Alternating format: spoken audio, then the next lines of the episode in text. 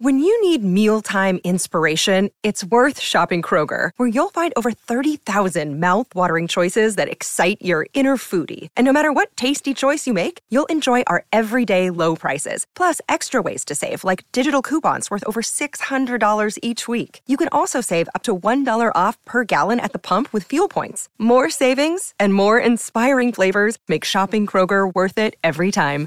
Kroger, fresh for everyone. Fuel restrictions apply. What a handball up. LeCras. Kennedy's lurking. He's on the move. And he's got it. It's the mark downfield. Doesn't matter. For number 10. A hush falls over Patterson Stadium. The crowd sense the moment. The stutter steps. The big long ball. Number 10. It's a thing of beauty. Oh, here they come too. Even Jono's liking this one. There's some happy West Coast memories. Josh Kennedy kicking 10 at the, well, they were calling it Patterson, Stadium back in those days, of course, Subiaco Oval. If you've got a question for Josh, get it in now on the Temperate Bedshed text line 0487 736 736 because he's joining me on the show now. Josh, welcome. How are you? Good morning, Duff. How are you? I'm all right, mate. I'm uh, I'm going better than West Coast are right now, um, which which which is not saying a lot. But um, the courage of Jack Darling to stay out there for a quarter and a half with a fractured arm. Have you ever played with a fractured arm before? Um, don't know, maybe. Um, I think I played with a fractured leg once. That didn't really go too well, especially when you try and get a jab and it hits a nerve and it takes away your whole foot feeling. It's pretty hard to have a shot on goal and run around. So, but no, look, um, yeah, it was it's very brave. Um, you know, with the depleted list at the moment, um, and in those tough times, you know, to have a senior player, um, I suppose, push through that, and um, yeah, just to see him want to do the best he can for the team and just get out there and, and create a contest. So, um, as a forward, you know, especially your arm, you, you need that in marking contests. So, I couldn't imagine um, what sort of pain uh, he kind of went through being back out there, just to, I suppose, um, be able to give those contests. But, but yeah, it's very brave by Jack. So, um, when you cop criticism like Jack copped, is there is there a part of you that sort of goes, "I'll show them"? And uh, like clearly, Jack's made the call. I can go back out. It, it, that's what it looked like, and um, and, and he tried to, to hang in there for a, for a quarter or so with the team. Is that likely to be a human response to some of the criticism that he copped in the in the last couple of weeks? Uh, look, uh, to be honest, uh, that, I don't think so. Um, I think uh, any situation where a player just wants to do the best for his teammates and, and get back out there, and um, even when things are going well and you're up by, you know, 30, 40 points, um, you know, you're still wanting to get back out there. And uh, he, he would have made that call with his body, with his arm, the assessment, um, you know, being able to, I think he had that wrap on. There might have been a guard already put on. Um, who knows? But he would have been he would have felt an, uh, comfortable enough to be able to get back out and, and, and at least um, try and have an impact and, and make a difference for the team. But um, but yeah, I, I don't think the obviously timing wise now we're looking at the criticism that he's copped over the last month and um, you know it's easy to kind of say that yeah he wanted to come back on to kind of prove them wrong but I think that you know regardless of the criticism Jack would have would have would have been out there um, helping the team because he wants to do it for his teammates.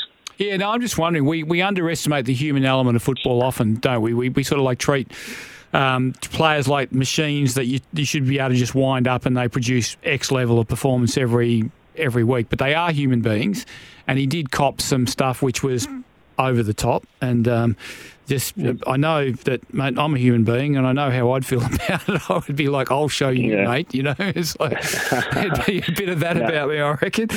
Um, No, it is, it is, it is true. But you know, I think you know, talking about injuries and trying to get out there, that you know, 80 percent, I reckon, of, of players are carrying something. And when you're looking at a player run around, you can't really see any hindrance, you know. But I can guarantee you, there's probably 80 percent of players out there that are playing through some sort of pain. So, Jermaine Jones broken nose. Can you play with a broken nose? I've seen people do it before. Would you expect him to play against Hawthorn this weekend?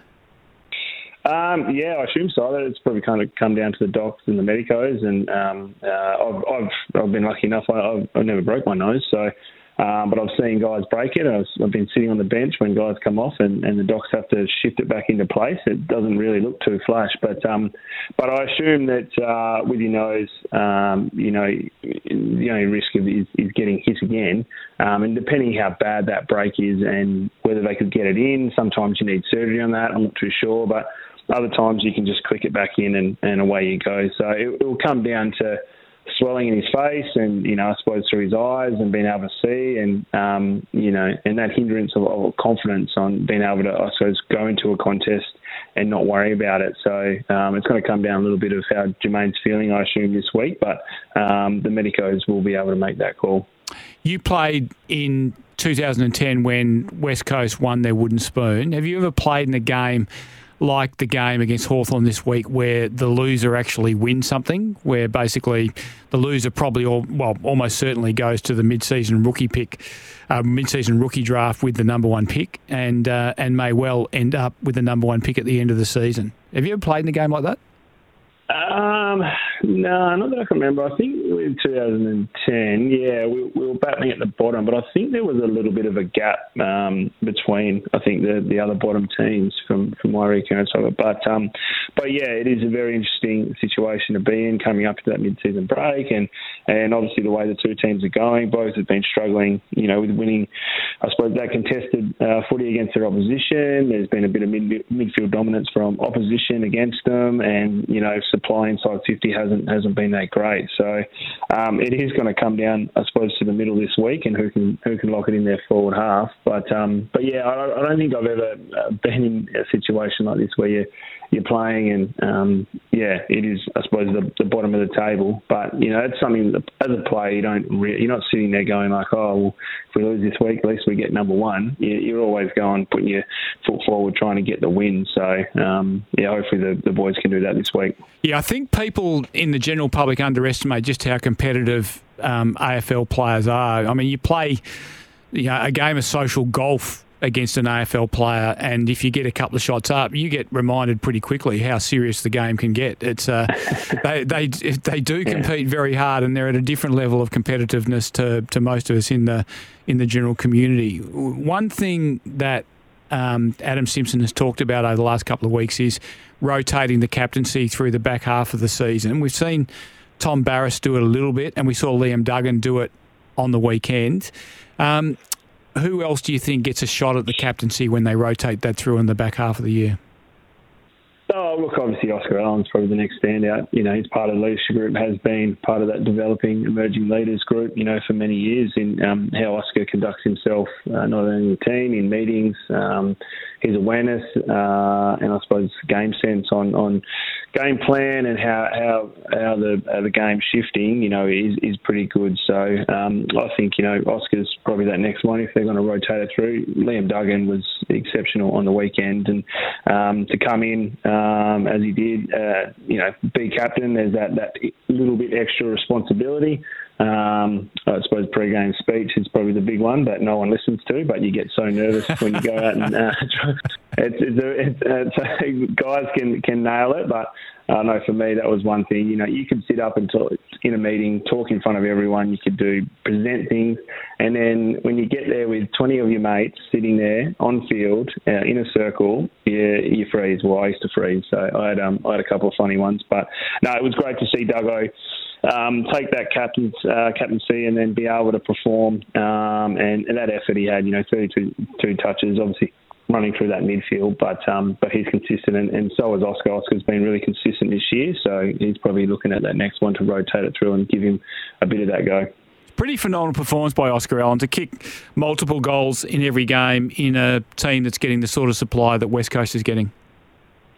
Yeah, definitely, definitely. I know it's been talked about a lot. There was only him and Jeremy Cameron. I think Jeremy Cameron kicked one on the weekend, so Oscar becomes the top of that list to kick multiple goals. And um, you know, as a forward, all these little stats, you know, generally pop up over the over the course of the year. And um, you know, for Oscar, he he works pretty hard on his craft. Uh, he works on hard on getting that opportunity, and, and, and when the ball is coming inside 50 for his team. So hopefully that's not playing in the back of his head because sometimes those little things can creep in, and you know he, he might kick one on the weekend, and then all of a sudden it gets to the back end of that last quarter, all he's worrying about is trying to keep that two goal tally. So hopefully that doesn't um, doesn't creep in, and he, he still keeps um, playing the way he's going because yeah, once you once you go once you go away from your process on um, you know being able to perform and have that consistency and the little things in your head like that, you know, you can miss those opportunities. So, but you know, he's he's big enough and strong enough to be aware of that, and and um, yeah, he'll he'll keep sticking to his process. Question from Lisa from Ellenbrook, Josh, and I think you and I have discussed this on the show before. Um, the Eagles, I'm assuming they do take a mid-season rookie draft pick. Is it a midfielder or a or a taller player?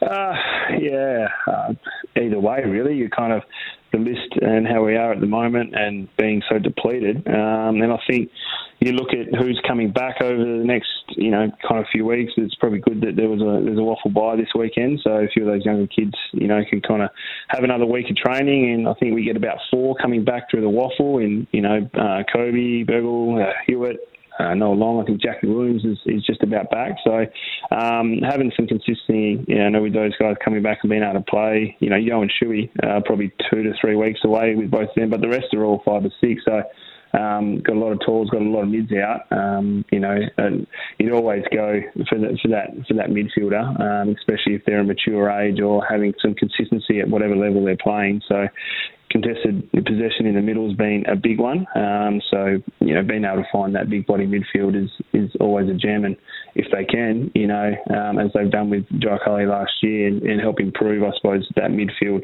kind of grunt uh, will help help going because um, we, we do have a lot of tools um, and and guys and young guys coming through.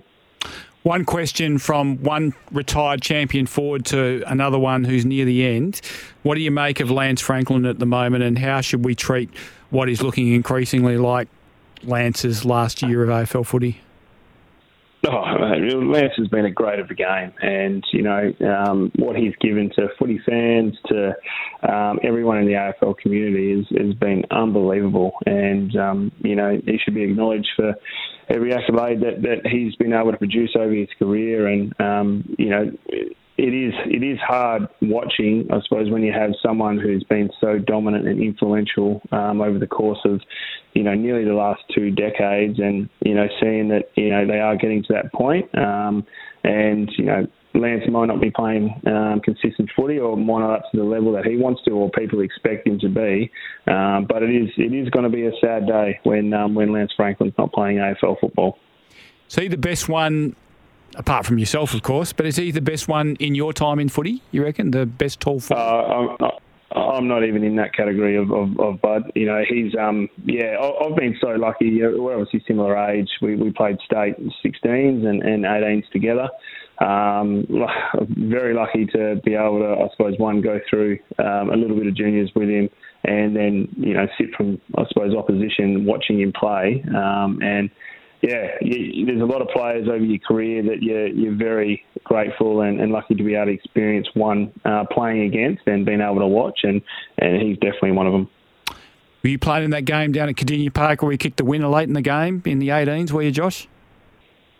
Uh, yes, I was actually I was injured, so uh, I wasn't um, I wasn't actually playing. But um, I went over. There was a few of us. I think Mitch Clark was was uh, was one as well who was injured, but we still went over with the team. So yeah, from from an early age, um, you know, you, you definitely did see his dominance. You know, especially coming out from 16s into that 18s level. And um, you know, I can remember a time with uh, the AIS AFL Academy. Uh, we had the Gaelic footy. Uh, Ireland um, yeah, came over and we played them and um, Terry Wheeler was the coach, and we were playing at the MCG, and we had this rule because we were footballers, you know, going for the the under the six um, with the ball. You know, it's just not us, just keep kicking goals, and that's what we're here to do, and that's you know what we do. And um, it got to a point right at the end of the game where uh, we were we were down, um, and and Buddy turned it on, and I think he kicked two or three unders. Um, a couple other guys just started going for the unders, and um, obviously that six points. So we ended up getting the win, which was um, which was fantastic. But you know the excitement that that Bud uh, has brought, you know, from from all levels of football. Yeah, it's um it's been great to watch. Yeah, he has been certainly one of the most watchable players and a bloke with unique gifts, I think, which always makes a player a little more interesting and fascinating to watch. Hey, very quickly, yep. can West Coast beat Hawthorn in Launceston? Yeah, I think they can. I think they can. It's going to be um, it's going to be another tough challenge. Obviously, travelling, um, which is one, but um, but the way Hawthorn are going and the way West Coast have been travelling, um, you know, uh, missing certain elements to, to both their game, especially in the midfield with with that contested footy. Uh, you know, it's going to be another challenge for Bailey. I think coming up against Meek, um, and obviously Jamieson playing as well. So it's yeah they get that right in the midfield, they can get it locked in their forward half, you know, which I think they can this week. Um, they'll very they'll go very close to, to beating the Hawks, and um, hopefully we can come away with the four points. And hopefully, we are here uh, thanks to Nufarm Galaxy, the flexible tank mix partner to control broadleaf weeds. Your segment on the show next week. Hopefully, we'll be talking about a win and uh, some more optimistic things to come in the back half of the season. Josh, thank you so much for your time. Can't wait. Cheers, mate. Josh Kennedy, West Coast Eagles legend, AFL life member, champion forward, always a regular on the show on Tuesdays.